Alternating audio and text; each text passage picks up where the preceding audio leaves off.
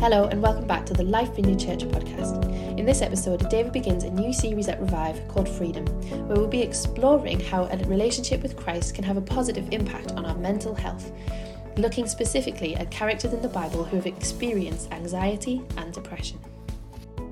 Can I ask you a question? Thank you.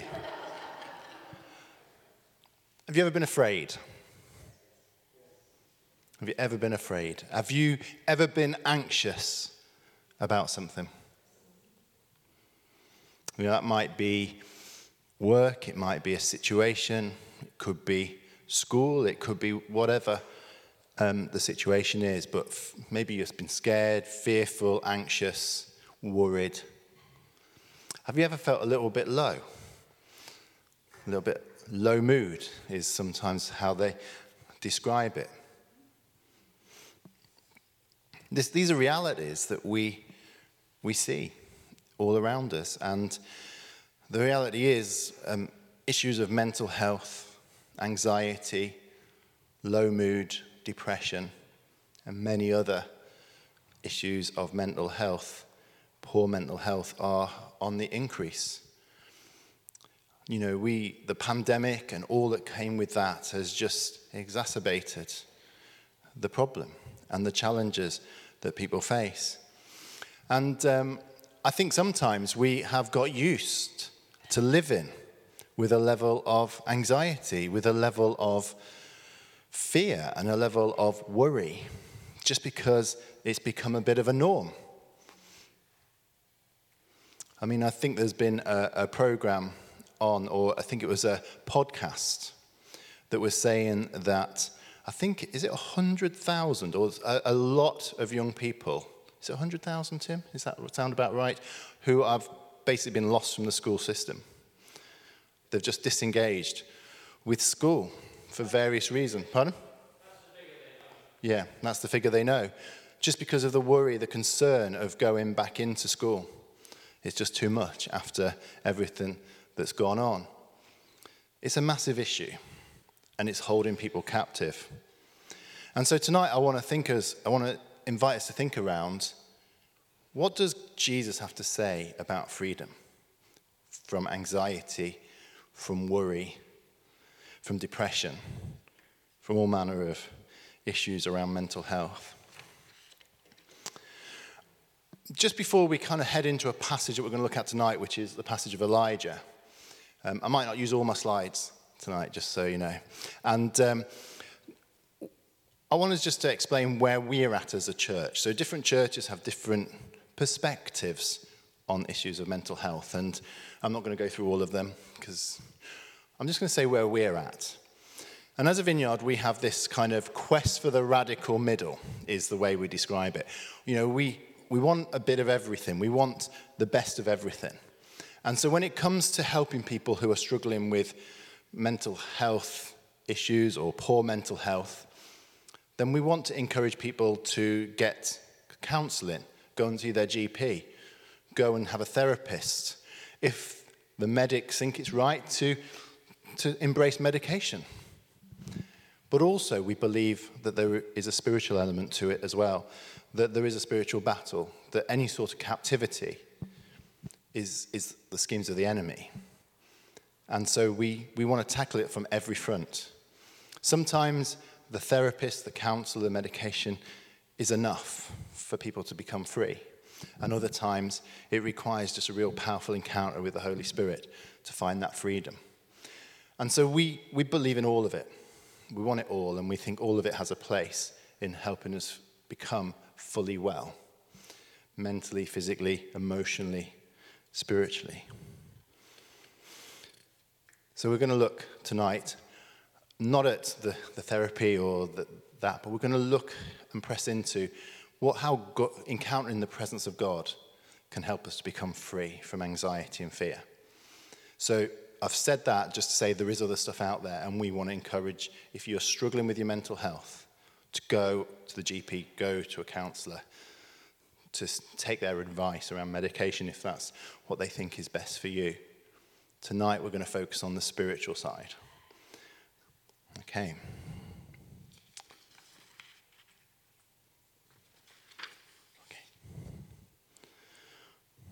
i'm just going to flick through these two pages. There's a guy, an old guy called Elijah, who's in the Old Testament. And um, Elijah is a pretty amazing person. He was a prophet, and a prophet basically means he gets messages from God and he tells other people what those messages are. And um, so this Elijah guy um, was God's messenger quite a long time ago. And he had this battle with these false prophets. So people who were telling lies and untruths and messages that weren't from God. And they were called the prophets of Baal. And they had this big battle, and Elijah won, and the prophets died. And, um, and you would think he would be elated. You would think he would be over the moon. You would think it would be like a, the best thing ever. He's won the Olympic gold. He'd won this battle against the prophets of Baal. But instead of that, there is a lady called Jezebel. And she reached out to Elijah and basically said, I'm going to kill you. I'm going to kill you. What you did to these prophets of Baal is going to happen to you. And so Elijah ran for his life. And tonight I want to look at what happened in this moment of Elijah fearing for his life and running and hiding, and what, how that looked like in terms of his mental health and mental illness, and how God helped him to become free from it. So that's where we're going to go tonight. I don't know about you, but sometimes we don't even recognize if we're struggling with our mental health.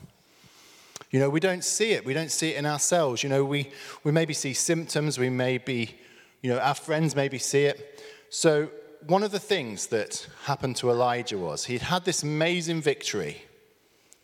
He had then got this kind of message that he was going to be killed. And he ran away. And not just run away, he went into isolation. He took himself off, he hid. It, we read in, um, let me find it.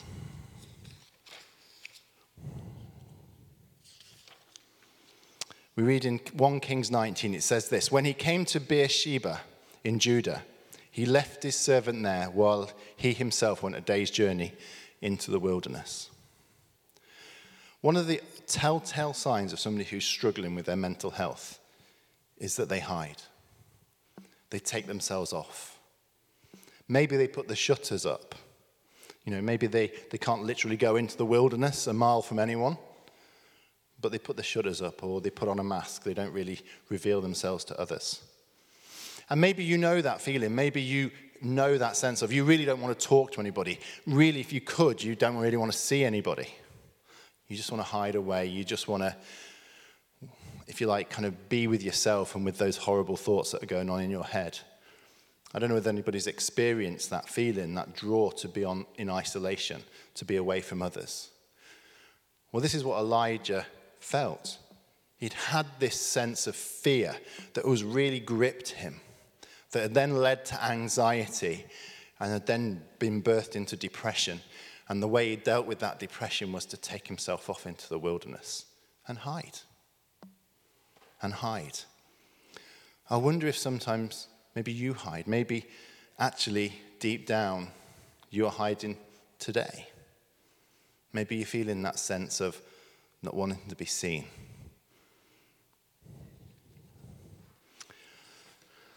The thing is, though, that when you isolate yourself, it cascades, it escalates, it, it grows.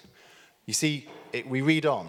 He came to a broom bush, sat down under it, and prayed that he might die. I've had enough, Lord, he said. Take my life, I'm no better than my ancestors. Then he lay down under the bush and fell asleep. Mental health is a horrible thing when it starts to fail us. When we start to think about isolating ourselves, what we're actually doing is taking ourselves away from any positive voices in our lives. You know, rather than hearing people say how good we are, how kind we are, how loving we are, how, how wonderful, how, you know, all of the things that people say and mean about our lives. What we hear is those narratives in our head. I'm no better than my ancestors. You know, Elijah was looking back at all the failures of his ancestors, all the times they've just rebelled against God, done their own thing, messed up. And he said, I'm no better than them.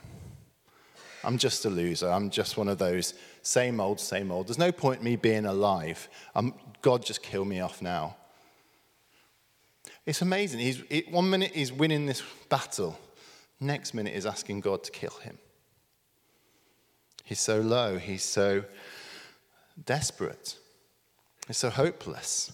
You see, when we isolate ourselves, when we don't kind of allow others to come into our lives, when we only listen to that inner narrative, and maybe you know that inner narrative, maybe you know it today, you know, that narrative that says, I'm not good enough, I'm a bit of a failure, nobody really likes me, you know, life's not going to go very well.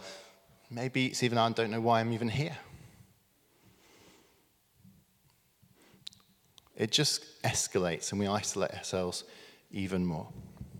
And this is where Elijah was. And don't we just don't you just love the fact that the Bible is so honest? Now here you have a hero in the Bible. You know, Elijah is, is a hero. And we find him under a tree with self loathing, shame, and hopelessness, having taken himself away from all those that loved him. So, what do we do? What can we learn from Elijah's life that maybe helps us to become well? I've got three things that I feel we can learn from his life. The first thing is we need help. We need help. Then he lay down under the bush and fell asleep. All at once, an angel touched him and said, Get up and eat. I love the compassion of God. You know, he, Elijah isolated himself. He took himself away. You know, God could have just gone, Well, that's your own fault. You've put yourself in the wilderness. Don't expect me to come and help you. But he doesn't. He sends an angel. He doesn't make him wait for weeks. He sends him right there, right then and he touches him on the shoulder and, and basically says, Get up and eat. He sends someone to help him. You know, we all need people around us. We all need people who care for us. Not people that we have to look up to or try and make us like them, like make them like us, should I say. You know, we don't need people around us who we have to try and perform for, try and earn their sort of inclusion. No, what we need is people who really care for us, who look out for us, no matter what, in the good and the bad times. You know, sometimes it is just someone to sit with us.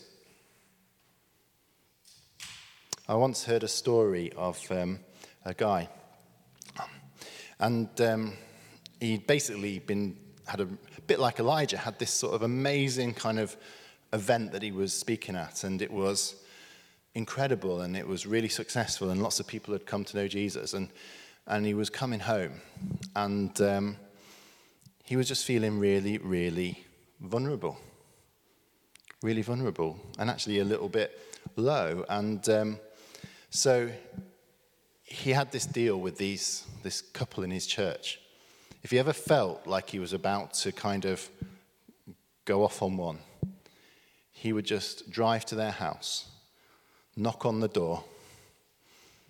They would let him in, make him a cup of tea, sit him at the table, and say nothing. They just had this understanding that in that moment he just couldn't be on his own.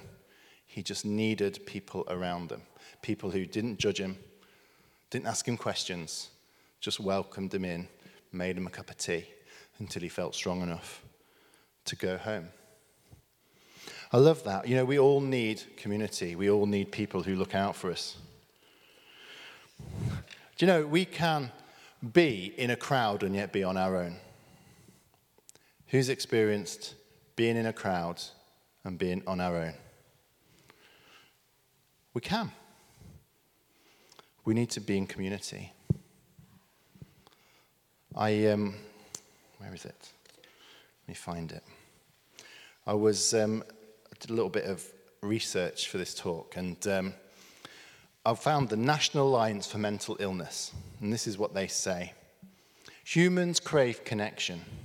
Feeling accepted for who you truly are can give you validation and self worth.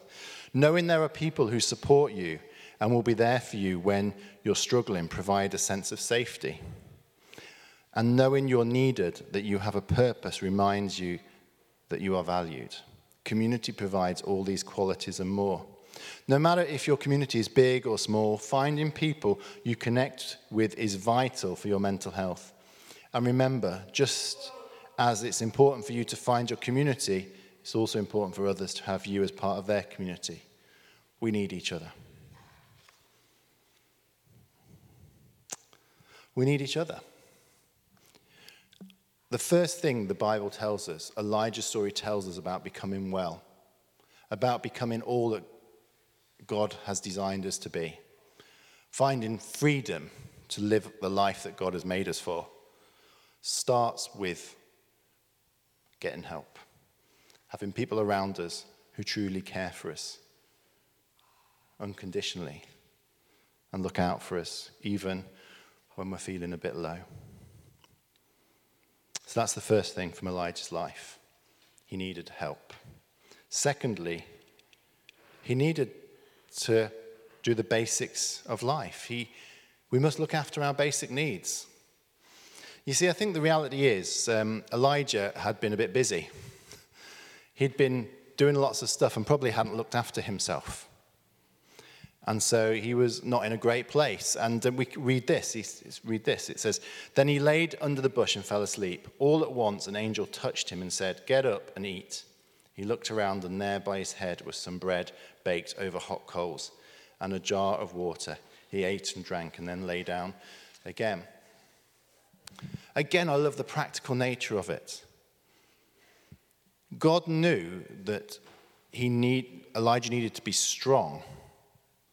He needed a level of strength in his physical body before he could truly encounter the presence of God and be set free.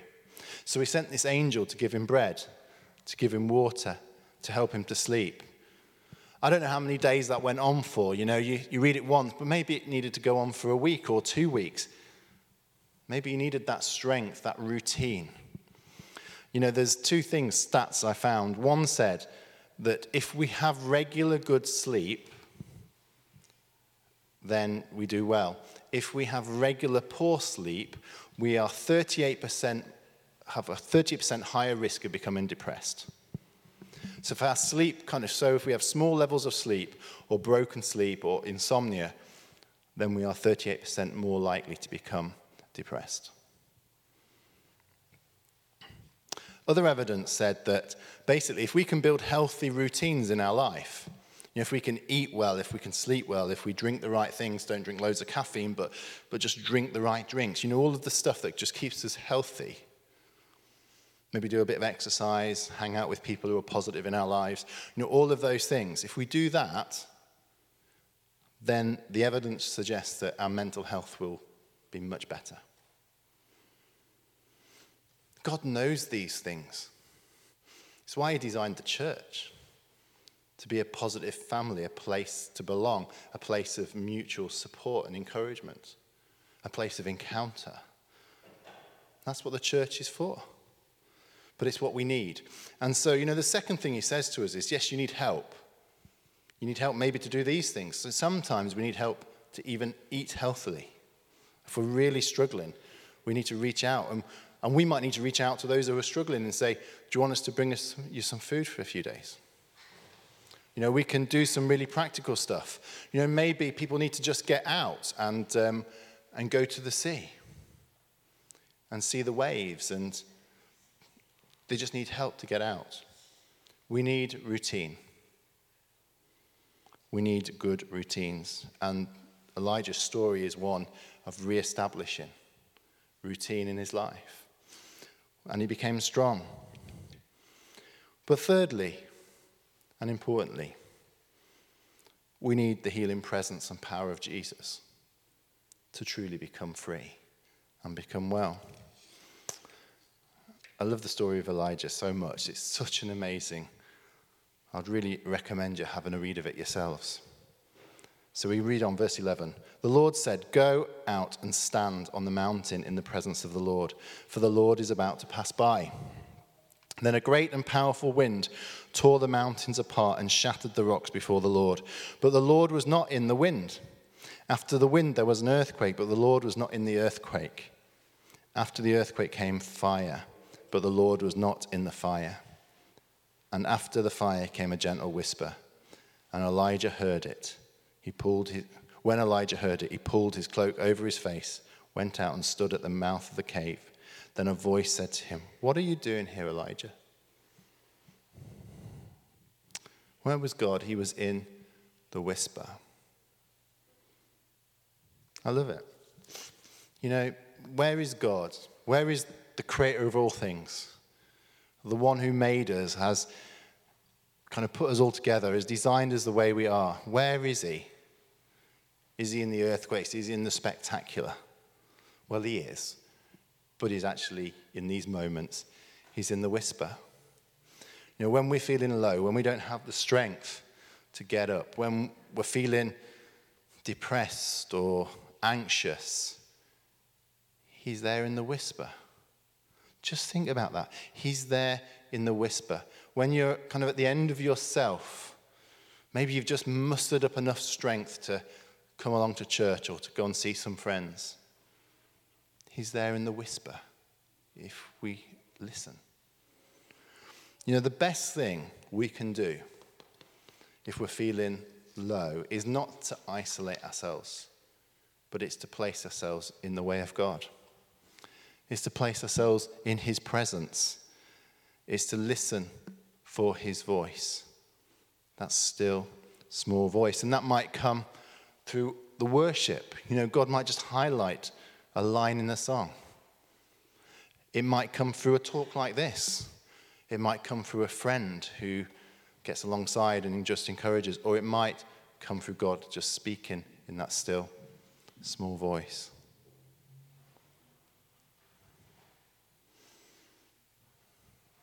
You know, mental health is a complex thing, but we can be free.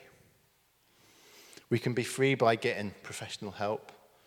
We can be free by making good choices with who we hang out with and where we get our help from in our friendship groups.